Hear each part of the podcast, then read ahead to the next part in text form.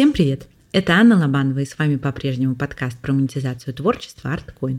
В прошлый раз я рассказывала вам, как ценны комментарии и оценки для продвижения подкаста. Спасибо всем, кто откликнулся, и отдельно хочу сказать, что оценила юмор тех, кто оставил плохие оценки. Должна вам сообщить, что для продвижения неважно, хорошие они или плохие. Так что спасибо и вам тоже. Это последний выпуск в этом году. Я не готова делать какие-то специальные праздничные новогодние выпуски сейчас. Если вам все же актуально послушать что-то итоговое, то можно найти наш прошлогодний новогодний выпуск. Он как раз посвящен теме подведения итогов и планирования следующего года. Сегодня со мной Юлия Хамитова, актриса, продюсер, специалист по нетворкингу и основатель международной платформы Casting Bridge. Юля, привет. Привет. Давай для начала расскажешь, что такое Casting Bridge, вот эта платформа, чем она занимается. Casting Bridge основана пять лет тому назад. Конечно, и грустно, и радостно вспоминать, как это все создавалось. Почему грустно? Потому что деятельность недели российского кино в Великобритании, на основе которой, в рамках которой создавалась форум Casting Bridge, одноименный форум, сейчас приостановлена, но тем не менее я приняла решение продолжать деятельность комьюнити, это сообщество. Да, возможно, форум пока мы, мы не будем делать, поскольку нет деловой программы недели российского кино, но поскольку бренд уже известен в кругах кастинг-индустрии, в частности британской и зарубежной, европейской, с которой мы на протяжении пяти лет создавали рабочие связи, конечно, останавливать эту деятельность даже ну, не просто странно, а, наверное, даже нецелесообразно, даже с той точки зрения, что сейчас очень много артистов переехали в страны Азии, ближнего зарубежья, Казахстан, Турция и так далее. Все они нуждаются в поддержке, и, конечно, хотелось бы ее оказать. Чем такое комьюнити может быть полезно в карьере? Ну, сейчас мы говорим про актеров конкретно, да? Мы можем сказать уже полностью и о талантах, потому что мы расширили нашу деятельность. Сейчас мы приглашаем не только актеров, но и сценаристов, режиссеров, операторов, продюсеров, которые как творческие единицы находятся в других странах. Мы создаем сайты, мы создаем группы сообществ по разным странам. То есть есть чаты в Telegram-канале по Казахстану, есть по Турции, где артисты и творческие единицы могут объединяться в свои продакшены, в компании, создавать проекты для того, чтобы чувствовать себя востребованным, потому что даже если это не коммерческий проект, а сам, да, творческий продукт, будем называть это там этюд, короткий метр, зарисовка, это творчество, такого рода связь и коммуникация нужна любому творческому человеку, особенно когда он находится не дома. Согласна. Если у каких-то творческих профессий нет подобного рода комьюнити. Не обязательно кино, да, любые творцы, у нас чуть шире аудитория, то что бы ты посоветовала им делать? Вообще комьюнити – это очень классная вещь, потому что даже если вспомнить пирамиду Маслоу, на третьей строчке находится как раз-таки принадлежность к общине, к обществу, к комьюнити. Оттуда, ну, если вспомнить во времена, скажем так, Пушкина, существовали всякого рода закрытые клубы, были женские клубы, были мужские клубы, книжные клубы и так далее. Конечно, это все было кружок по интересам. Такие сообщества, они как раз-таки притягивали людей, можно было обменяться энергией, опытом, мнением, знанием.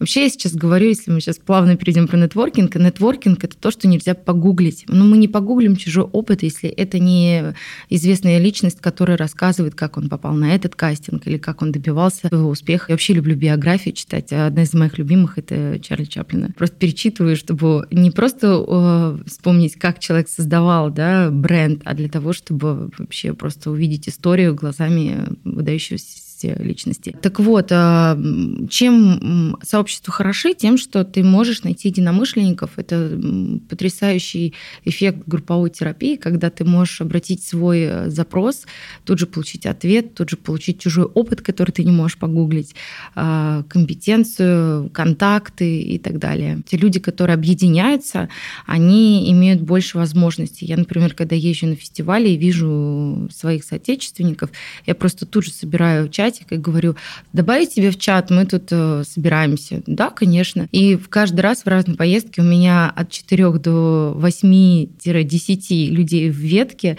и мы там обмениваемся информацией, там, начиная от того, у кого есть парогенератор, заканчивая тем, что, ребята, у кого есть инвайты, или там, посмотрите, сегодня есть вечеринка, где будет Дикаприо, пойдемте, сходим вместе. Если такое сообщество, мы поняли, что нужно, какие бы советы ты, учитывая твой опыт, дала, чтобы его создать. Вот классный был пример про чатик на фестивале, а если мы говорим про не какое-то мероприятие, да, конкретное, короткое, а про комьюнити в своей стране, да, в своей профессии. Первое, это нужно точно любить людей.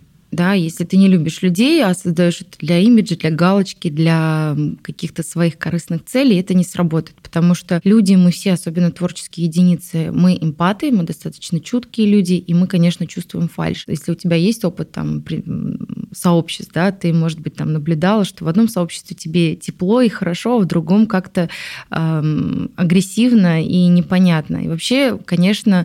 Э, в сообщество идут за личностью, кто создал это сообщество, потому что это и имя, репутация, и компетенция. Потому что сейчас, например, у нас очень широко и бурно обсуждают в кастинг-индустрии разного рода сообщества, и там раз-раз да, есть, прилетает комментарий, да кто она такая, или кто он такой, вы посмотрите на строчку Кинопоиска, она вообще не продюсер, почему она продюсер. Ну, то есть люди создают, делают имя, делают бренд, а потом получается, что просто создают сообщество для разогрева своих продуктов, например. Или там бесплатных вебинаров, в конце тоже реклама продукта. В принципе, это неизбежная штука в, в онлайн-образовании, да, в бизнесе, но, скажем так, можно это делать по-разному.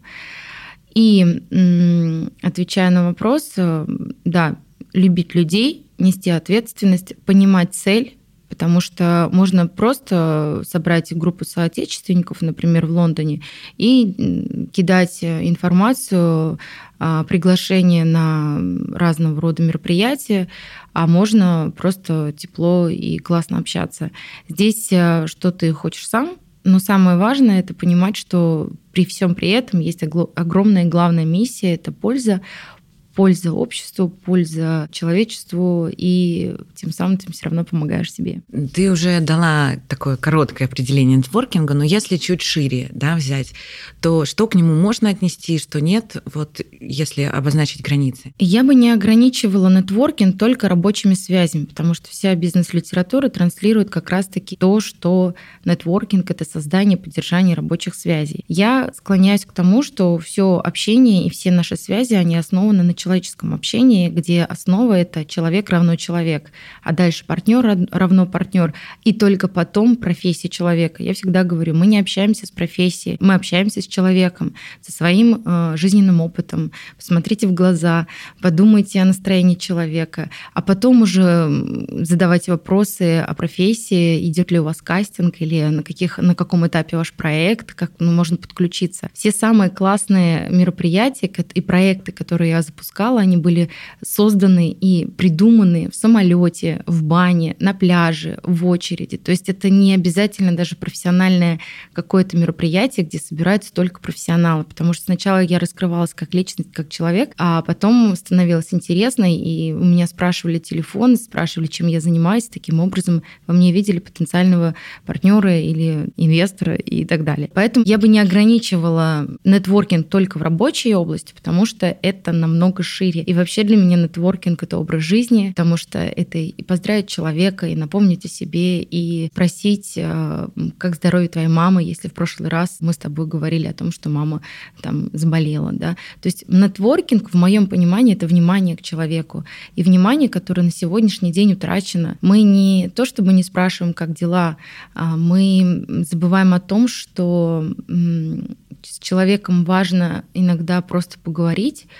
И как дела, это не просто формальный переход, могу я сейчас продолжить рабочий вопрос или нет, а просто давать, дать возможность человеку выслушать или высказаться.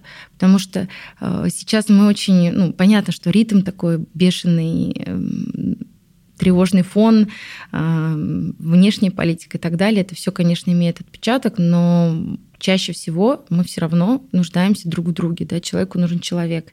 И сейчас я особенно подчеркиваю, говорю, перестаньте развивать только вертикальную связь, давайте подумаем о горизонтальных, посмотрите вокруг. И если говорить об окружении, я всегда говорю, это центр своего окружения, не обязательно смотреть только вперед и по сторонам, посмотрите назад. Кто есть с вами в вашем окружении, о ком вы забыли? Но это не значит, что не обращайтесь к человеку только тогда, когда вам нужно что-то от него. Просто повернитесь на триста шестьдесят, увидьте глаза человека, может, ему нужна помощь. Супер классное послание, прям готова под ним подписаться. Если продолжать говорить про нетворкинг, относится ли сюда личный бренд, ведение социальных сетей, вот все такие современные вещи? Конечно, потому что когда человек вообще на слух, да, впервые сталкивается с фамилией, он сразу начинает его гуглить. Здесь всплывают социальные сети, здесь всплывает имидж, здесь всплывает все, что связано с этим человеком. Я всегда говорю о том, что мы бренд не своей профессии, а бренд своего имени, потому что сегодня мы можем заниматься, ну вот сейчас у меня акцент, да, на специалист по нетворкингу, а через три месяца мы приступаем к работе на фестивале «Она шестая», где я являюсь директором актерской лаборатории, и я стану директором актерской лаборатории. А еще через пару месяцев я начну подготовку к Каннскому кинофестивалю, а еще через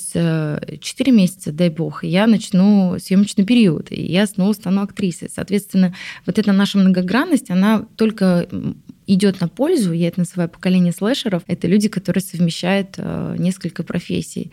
И сегодня, на мой взгляд, такие люди имеют более конкурентную составляющую, да, вне конкуренции становятся, потому что куда даже любой крупной компании, куда выигрышнее получить эс эм эм-специалиста с навыком монтажа, копирайта и э, пониманием базовых вещей, что такое личный бренд, а еще если он пиарщик, работодатель возьмет э, такого специалиста, чуть увеличив ему заработную плату, чем возьмет на эту же позицию трех людей. Потому что это около близкие специальности. С большим уважением отношусь к артистам, которые совмещают несколько профессий. И речь не о том, что актер, запятая продюсер, запятая сценарист, а, например, актер и педагог по актерскому мастерству.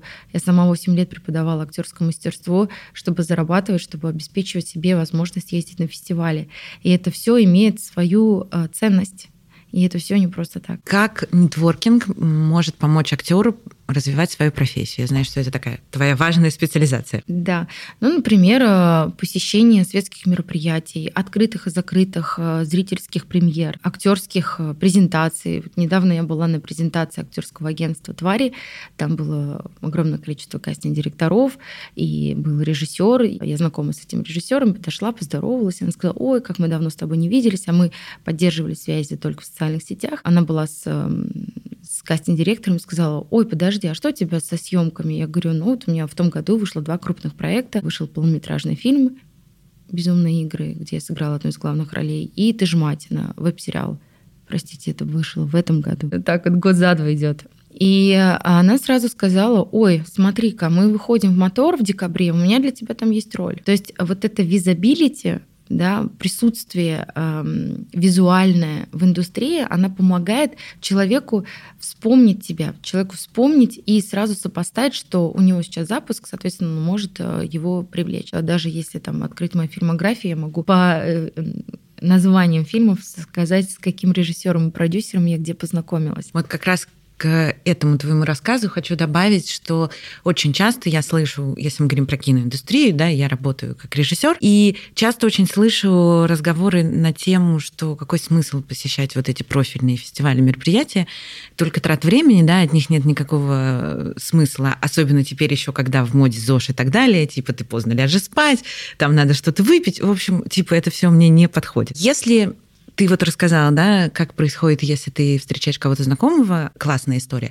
А если, допустим, человек не хочет идти на, на мероприятие, я сейчас фантазирую, потому что, например, он подразумевает, что там не будет никого, кого он знает, да, и поэтому ему, видимо, еще, наверное, страшно идти. Мне очень нравится посыл Тани Хричковой, кастинг-директора, которая на фестивале «Одна шестая» сделала просто невероятный мастер-класс и зарядила наш зал на сто человек просто, не знаю, на несколько лет вперед. Самый главный посыл у нее был в следующем. Что ты можешь дать индустрии? Что ты не хочешь взять, а что ты можешь дать? Я сейчас через этот вопрос обращаюсь к артистам. Что вы можете дать, посещая мероприятие? Я прихожу на мероприятие, я делаю контент. Я снимаю сторис, можно называть это так. Пишу посты, я делаю фотоотчеты, я везде благодарю съемочную группу. Я знаю, что такое снять фильм, я знаю, что такое снять сериал, я знаю, какой труд колоссальный и какая команда стоит за всем этим.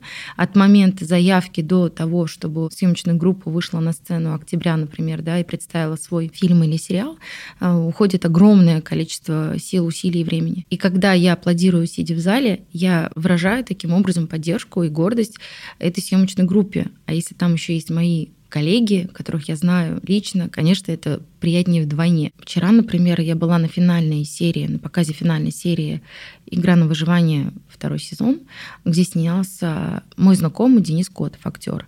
И, конечно, когда я аплодировала съемочной группе, я там аплодировала вдвойне, потому что у меня э, было много эмоций, гордости и восхищения тому, что Денис Котов сыграл в такой классной роли. И я снимаю сторис, я выкладываю, отмечаю, делаю ему контент. Человек, стоящий на сцене, не снимает себя, как он стоит на сцене, но ему приятно. Денис, если ты слышишь это, прости, я на твоем примере это рассказываю. Мне было приятно отметить Дениса, мне было приятно сделать ему приятно, и мне было приятно выразить свою гордость. Почему? Ну, как бы это самый главный мой месседж, что я могу дать этой премьере. То есть я как организаторам даю контент, я прошлась на дорожке, и у меня красивые фотографии. Как артисту я дала контент, он увидел мою отметку, сделал репост себе на страницу. Себе в продвижении личного бренда я сделала пользу, потому что я занимаюсь тем, что прихожу на мероприятие, напоминаю о себе и так далее. Соответственно, я вижу здесь только пользу, не говоря уже о том, что я вижу то, что я пришла, посмотрела, и у меня есть свое мнение. Почему я люблю фестивали, почему я хожу на показы полных метров? Потому что я пришла, посмотрела, и у меня есть свое мнение. Я развиваю свою насмотренность. Я смотрю, кто за этим стоит, я изучаю фамилии режиссеров, кастинг-директоров, продюсеров, продакшенов. И я понимаю, с кем я хочу работать, с кем я не хочу работать. То есть это уже такой актерский коучинг самой себя. Я строю стратегию своего бренда и понимаю, с кем мне интересно быть, с кем нет. То есть я не рассматриваю в этих э, походах пустого значение. Для меня это имеет место, имеет значение, и на все а, возражения моих коллег, зачем я буду ходить и тратить время, хотя бы самый первый ответ — это пойти посмотреть кино и получить удовольствие. Когда у меня на фестивалях спрашивают, я помню, на Кинотавре меня один знакомый спросил: «О, привет, ты в этом году тоже приехала?» А там предыдущие годы я приезжала с картинами. Да, я говорю, приехала. А в этот раз какой картины? Я достаю каталог, говорю, так, двадцать две короткометражки, четырнадцать полнометражных. Ну вот со всеми этими фильмами я приехала.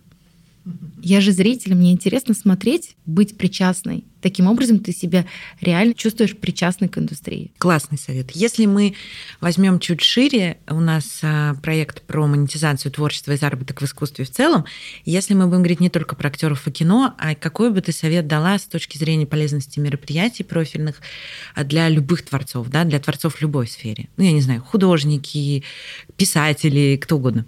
Я бы посоветовала мыслить как продюсер и стать продюсером самого себя.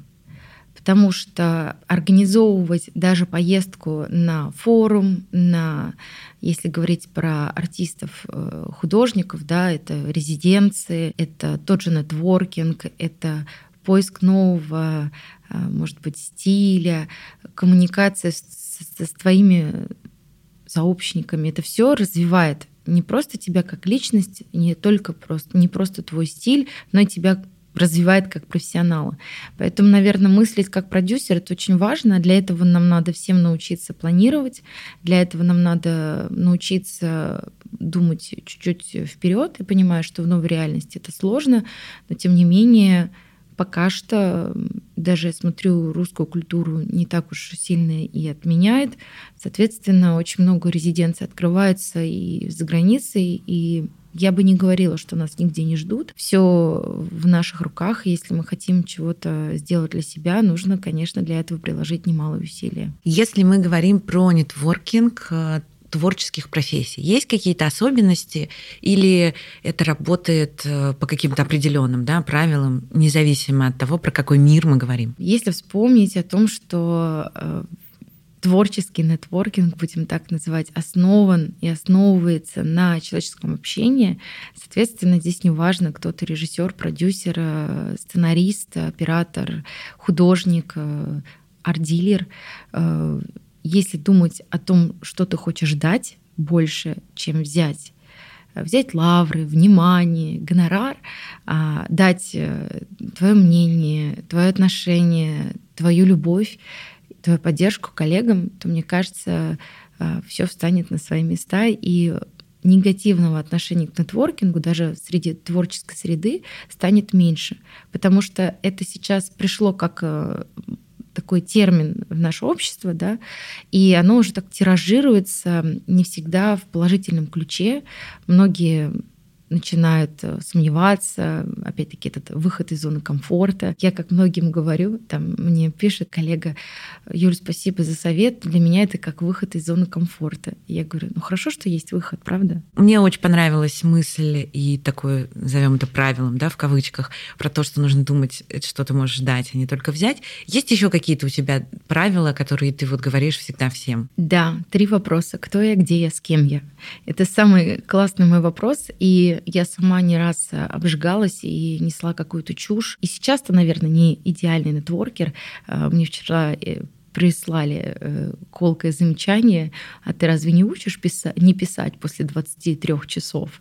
От девушки я так сказала: ну, своим-то людям можно. Как бы. Нельзя воспринимать только правило как такое точное правило. Да? Все равно есть гибкость, есть человеческое отношение, и не стоит рефлексировать на эту тему. Так вот, что я, где я, с кем я — это очень классный вопрос, потому что он помогает тебе сориентироваться, где ты, с кем ты и что ты сейчас, какую ты миссию несешь. Ну, например, я прихожу на мастер-класс к кастинг-директору всего лишь два года назад или три. В пандемии это было. Я просто, поскольку сама вела уже тренинги для актеров от Casting Bridge интенсив, соответственно, я рассказывала ту же тему, которую рассказывал спикер, кастинг-директор Дарья Коробова. Она была спикер, я слушатель. И она рассказывала, я хотела каждое слово ее прокомментировать, потому что мне казалось, что она с языка сняла то, что я думаю. Я очень хотела ей прокомментировать, дополнить, сказать «да-да-да, да-да, да, Даша, я тоже так думаю, да». И если я все это время молчала, но тело мое уже подавало сигналы, что я хочу вот тут вот вставить свои пять копеек, то там терпение у меня уже лопнуло, и я просто поднимаю руку и говорю: «Даш, можно вопрос?» И она говорит: «Юля, я вижу, что у вас очень много вопросов». Она очень так деликатно, тепло ответила. Она сказала: «Давайте так, я уверена, что пройдет некоторое время, и вы услышите ответы на ваши вопросы. А в конце я оставлю время на вопросы-ответы. И если я не отвечу, я дам, я дам вам возможность первой задать вопрос. Мне хорошо?» И тут я, конечно, первое это обиделась. Какого фига мне тут это публично тут вот осажает. Потом я под... начала злиться на себя со словами, там, мой монолог был такой: что ты тут, это ты ходишь по тонкому льду, еще чуть-чуть бы, и она бы запомнила тебя как назойливую отличницу, которая знает все и всем все мешает. Это помешает тебе в дальнейшем приходить к ней на пробы, потому что есть уже такое первое впечатление, и оно такое будет уже слегка негативное. А потом я просто взяла, вот, грубо говоря, просто села, скрестив руки на груди, так взяла себя, то даже поза была закрытая.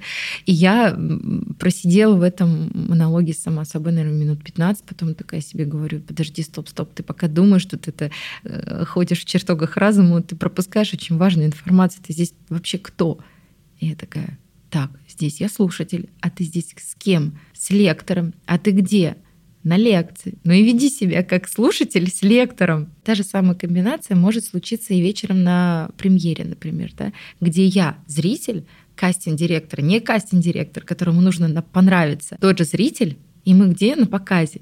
Та же самая комбинация фамилий, мы на вечеринке, где я гость, кастинг-директора, не кастинг-директор, которому надо понравиться, она тоже гость, и мы где? На вечеринке. А вот на Амезе или на Мосфильме мы уже актриса, кастинг-директор на прослушивании. Чем больше я стала задумываться об этом, тем проще я стала относиться к общению вообще. То есть у меня какая-то ушла вот эта пелена «понравится», желание быть здесь, продать себя как актриса. Я просто общаюсь с людьми. И это приносит больше удовольствия и легкости, и комфорта, чем раньше. Решила сделать рубрику про необычные способы заработка. Вдруг это поможет мне и вам расширить горизонт и придумать еще более творческие идеи и варианты монетизации. Кстати, напишите в комментариях, как вам такая идея. И если у вас есть какие-то крутые истории на эту тему, обязательно их присылайте, будем про них рассказывать. Итак, один из самых нетривиальных, но приятных, на мой взгляд, способов заработка – это профессиональный сервис объятий. Эта услуга распространена в США, Японии и Великобритании. Говорят, что профессиональные обниматели зарабатывают по триста шестьдесят долларов в день.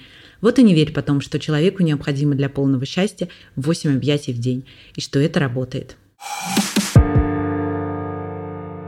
Я знаю, что некоторым еще кажется, как бы это правильно назвать, они боятся быть навязчивыми, назовем это так, да? То есть из серии, что если ты где-то с кем-то познакомился, корректно ли это знакомство продолжать?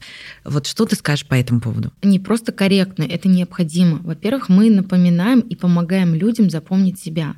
Когда я после знакомства делаю фоллоуап, это правило двадцать четыре часов, когда тебе нужно человеку напомнить себе, что он тебя не забыл. Но представьте, сколько людей мы знакомимся, скольких людей мы видим в течение дня, листая ленту, не просто своих друзей, а там из любопытства заходя друг друга на страницу, потому что увидели интересный комментарий, зашли на страницу этого человека, что-то там интересно почитали, но не подписались. Все, у нас это не отложилось. А я... Очень люблю это правило, потому что оно позволяет тебе тут же закрепить знакомство. Элементарное рабочее правило, которое как раз-таки способствует тому, чтобы вы закрепили связь. На Западе это правило у всех, мне кажется, со школьной скамьи, потому что там нетворкинг развит по-другому. Там, скажем так, дети просто копируют поведение своих родителей. Я тоже многое взяла от своих родителей. Мои родители делали очень много интуитивных, классных вещей. Я просто помню, как вел себя папа и что, как ведет себя мама. Я знаю, что я очень много взяла от родителей, но я это все делала интуитивно. То есть меня научили помогать. Я вижу, как бескорыстно родители помогали всегда и родственникам, и соседям, и там, партнерам по бизнесу у папы. И когда я начинала помогать, я всегда ошибалась. Я всегда просто попадала в какие-то такие передряги. Потом мне было очень некомфортно, я тоже там стрессовала на эту тему, почему я там помогаю, это воспринимается как просто юзание и так далее. То есть это неумение разбираться в своем окружении. И сейчас, конечно, я это делаю осознанно, осознанно пишу фоллоуап, осознанно сообщаю себе. Как я говорю, даже там один из советов артистам или режиссерам, которые едут на фестивали зарубежные, напишите, вот вы видите в социальных сетях, что этот режиссер отметился и тоже там. Напишите. Он же не знает, что вы тоже там. Напишите, предложите там встретиться. Ну, в России мы, да, приезжаем на фестиваль, мы тут все друг друга знаем. А там ты в таком объеме лиц, имен и зрелищ, и событий, что очень сложно сориентироваться. И там как раз-таки хочется иногда встретиться со своим человеком, поговорить на родном языке, обменяться опытом, мнением, спросить, как прошел вчера твой день, а как твой день, потому что в этом разговоре ты получишь невероятное количество инсайтов, полезной информации, контактов и информации, которой ты не владел.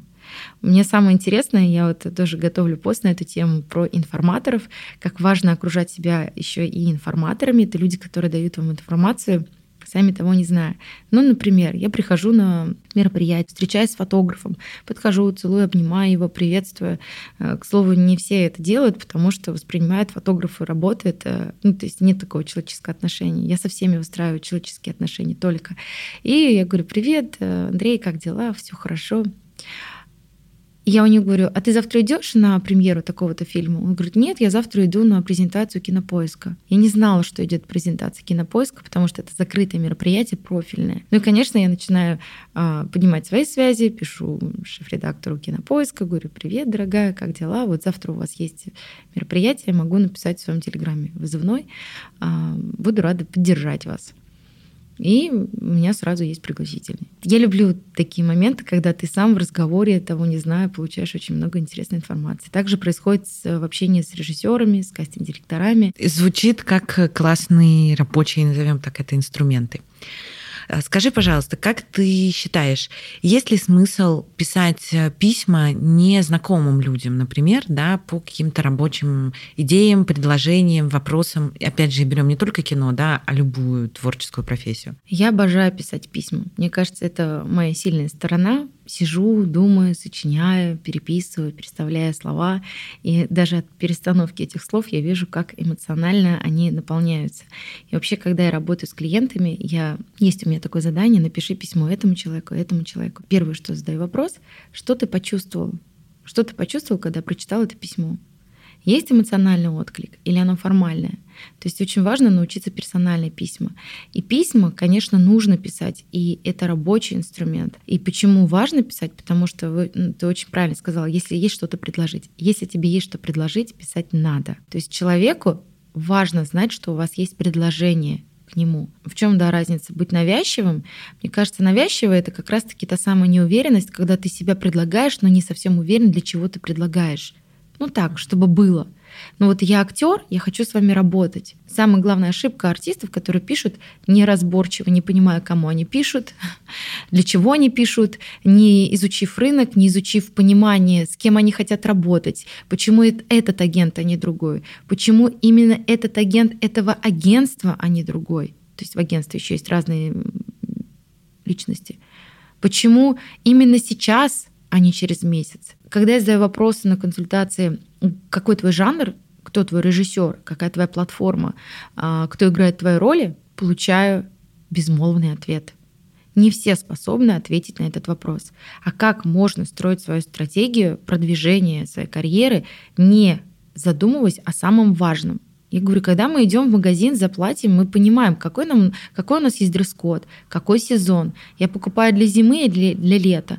А, это дресс-код официальный или коктейльное платье нужно? Какой цвет? Я сейчас блондинка или брюнетка? Какой цвет кожи? Сейчас есть загар или нет загар? То есть, задавая конкретные вопросы, мы сужаем себе область поиска. Дальше другие вопросы. А почему ты не готов? Это то же самое. Я хочу играть главные роли. Хорошо. Классно, я уважаю твою цель. Что ты сделал для этого? Назови, пожалуйста, в каком сериале ты хотел бы сыграть главную роль. Я не смотрю российское кино. Хорошо, ты не смотришь российское кино, но ты хочешь работать в российском кино. Да. У кого? У Звягинцева. Ясно, хорошо. А ты в курсе, что Звягинцев не живет в России? У Быкова тогда. Хорошо. Почему у Быкова? Ну, вот такая вот череда вопросов, ответов, знаешь, как пинг-понг, вот просто. И взять на себя ответственность, ответить на вопрос не каждый способен. А потом мы как бы сокрушаемся, зачем мне ходить на светские мероприятия, мне там нечего делать. Мне кажется, это все цепочка одних действий и одних целей. Давай еще такую тему поднимем, где проходит граница между грамотным нетворкингом, да, и нарушением чужих личных границ. Если ты уважаешь человека, ты не нарушишь границы. В адекватности, если ты понимаешь, кто ты, где ты, с кем ты, ты не нарушишь границы. Если ты понимаешь, что это потенциально интересный человек для тебя, попридержишь свое мнение, да, не будешь негативно говорить о фильме режиссера, который стоит рядом с тобой. В хорошем настроении. Но в то же время я всегда говорю, если у вас плохое настроение, обязательно улыбаться. Постойте в уголочке с поникшим взглядом. Возможно, на вас обратит внимание режиссер и скажет: о, это мой герой, это моя героиня. То есть вот это излишнее позитив, да, он тоже, мне кажется, имеет негативный некий характер, когда ты искусственно создаешь позитивный образ. Это тоже очень хорошо известно, это хорошо считывается, это не, неприятно, да, когда тебя вот так вот обманывают. То есть ты же чувствуешь это. Вот эта грань, она очень тонкая, но когда вы научитесь отвечать себе на вопросы больше и понимать, опять-таки, что ты хочешь дать этому человеку, что ты хочешь дать индустрии, тогда не будет никаких и границ, и страха нарушить эту границу. Потому что когда я конкретно хочу, например, пригласить этого режиссера в свой проект и этого продюсера, я пишу конкретное письмо и получаю ответ. И даже если я получаю «нет», это не отказ.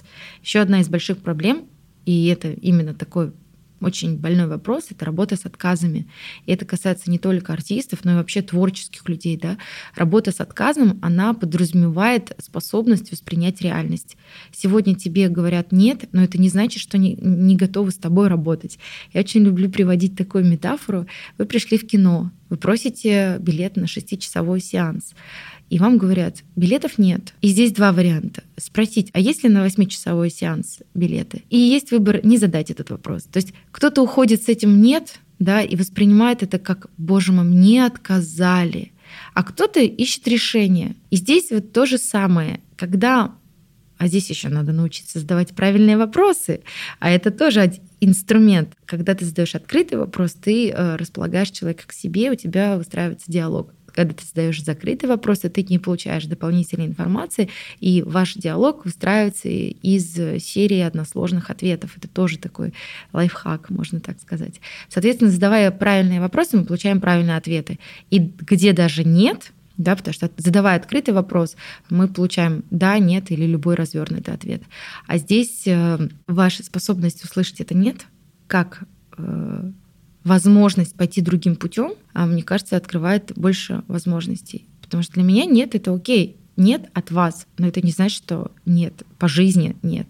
И здесь очень я люблю философию, можно так сказать. Я к этой тоже пришла сама путем проб и ошибок и даже гуглила объяснение со стороны специалистов, психологов, социологов, и не нашла ответа. Поняла, что это принадлежит открытие мне. В общем, я нашла разницу между двумя вопросами. Просить и спросить. Вот что для тебя попросить? Мне кажется, спросить — это про узнавание чего-то нового, а просить — это про человеческие отношения, про просьбу, да? Мне кажется, так. А тебе комфортнее, именно комфортнее просить или спрашивать? Если это человек мне незнакомый, то комфортнее будет спрашивать. Я вообще про узнавание нового. Если это человек мне знакомый, то просить мне будет так же комфортно. Классно. У тебя очень все хорошо. Спрашивание — это хорошо. Расшифрую то, что я имею в виду. Просьба, да, просить, она носит в большинстве случаев, видишь, с тобой это не совпало, что хорошо. В большинстве случаев просить — это просьба, да. Многие, во всяком случае, кто ко мне приходил на консультации, многие воспринимают это как позицию снизу. Mm-hmm. Да, про- просьба — это позиция снизу. Попросить. Да, многие видят в этом даже что-то унизительное, да, потому что просьба, она подразумевает, она несет ответственность человеку, кого вы просите, вам уже отказать или не отказать. А у человека, который просит, он уже понимает, что, возможно, ему откажут. И, соответственно, не все способны просить, да, вот там элементарно попросить билет на премьеру. Они видят в этом что-то унизительное, что-то, ну, как вот, ну, как я вот так спрошу? Можно билет, пожалуйста? Ну, конечно, ему скажут, извините, списков нет. А спросить, да, это глагол, это задать вопрос. И когда я научилась задавать вопросы, просто я говорю, привет, у вас сегодня премьера, а есть ли возможность вписать меня на билет, ну, там, на пригласительный? Мне говорят, Юль, вообще, прости, федерального масштаба, извини, вот если бы ты раньше написал, сегодня нет. Я говорю, все окей, спасибо, тебе хорошей премьеры. Я иду дальше, обрабатывать свой список контактов и еще возможности. То есть для меня нет, это даже больше, чем да. Когда я научилась спрашивать, да, а не просить, мне стало больше комфортно вести коммуникацию с коллегами, потому что для меня спросить — это задать вопрос, это получить ответ, всегда ответ. Даже если это нет. А просьба, она такая чуть-чуть с позиции снизу. Ну, даже интересно, как для меня это просто более личная история. Я понимаю, о чем ты говоришь, но вот психологическое восприятие для меня это просто больше не про какие-то э, профессиональные какие-то еще отношения, а про человеческие. Наверное, это связано с психологическим состоянием и уверенностью, и вот этими всеми вещами. Я сейчас вот, пока ты отвечала, про это думала. Наверное, когда я нахожусь в состоянии какого-то провала, ну, у нас же мы все, да, живые люди, и в разных состояниях находимся, наверное, мне просить будет тоже сложнее. Я сейчас вот пыталась доковыряться до своего состояния. Наверное, это зависит тоже от количества энергии в этот момент, да, и от твоего внутреннего состояния, что еще раз нас приводит к тому, что м- мой любимый совет всем, что нужно заниматься собственным состоянием и обязательно психотерапией. У меня к тебе такой вопрос. Вот ты, во-первых, мы знаем, что ты преподаешь и, я так понимаю, ведешь еще личный коучинг. В связи с этим я хочу тебя спросить. В современном мире, как ты считаешь, творческому человеку, не будем брать только актеров, да, нужна обязательно команда и специалисты, которые будут его консультировать, коучить или брать какую-то, да, как это сказать, какую-то область, да, на себя в его работе? Или, возможно, самостоятельно все это строить и продвигать, на твой взгляд? Можно и так, и так. Команда дает другие возможности. Каждый второй билет приходил ко мне уже, потому что меня знают и приглашают лично, но на какие-то крупные, глобальные, интересные проекты, конечно, нужно там искать билет, вписывать себя и так далее. Сейчас этим занимается пиар-команда, и она огромный объем работы забрала у меня. То есть это еще про делегирование и про то, что команда делает свои цели и задачи, а я занимаюсь больше творчеством. И это помогает. У меня еще есть копирайтер, который помогает вести мне каналы. И, конечно, это тоже важная составляющая, когда ты можешь делегировать часть задач. Артисту, любому артисту нужна команда. Пусть, может быть, даже не обязательно на зарплате, а на безвозмездной основе. Я начинала так работать со стилистом, с Катей Панчевой. Невероятно талантливый специалист. Мы с ней уже три года дружим и классно готовимся на дорожке, на фестивальные. И, конечно, когда у тебя есть специалист, который говорит, как тебе выглядеть, как тебе какой там цвет волос сейчас будет, может быть, более выигрышным. Есть агент в моей команде, актерский агент, их два. Катя Палюлин в России и Дина Милевчич за пределами России. Конечно, это тоже дает тебе определенную свободу, потому что есть ряд задач и вопросов, которые делают они.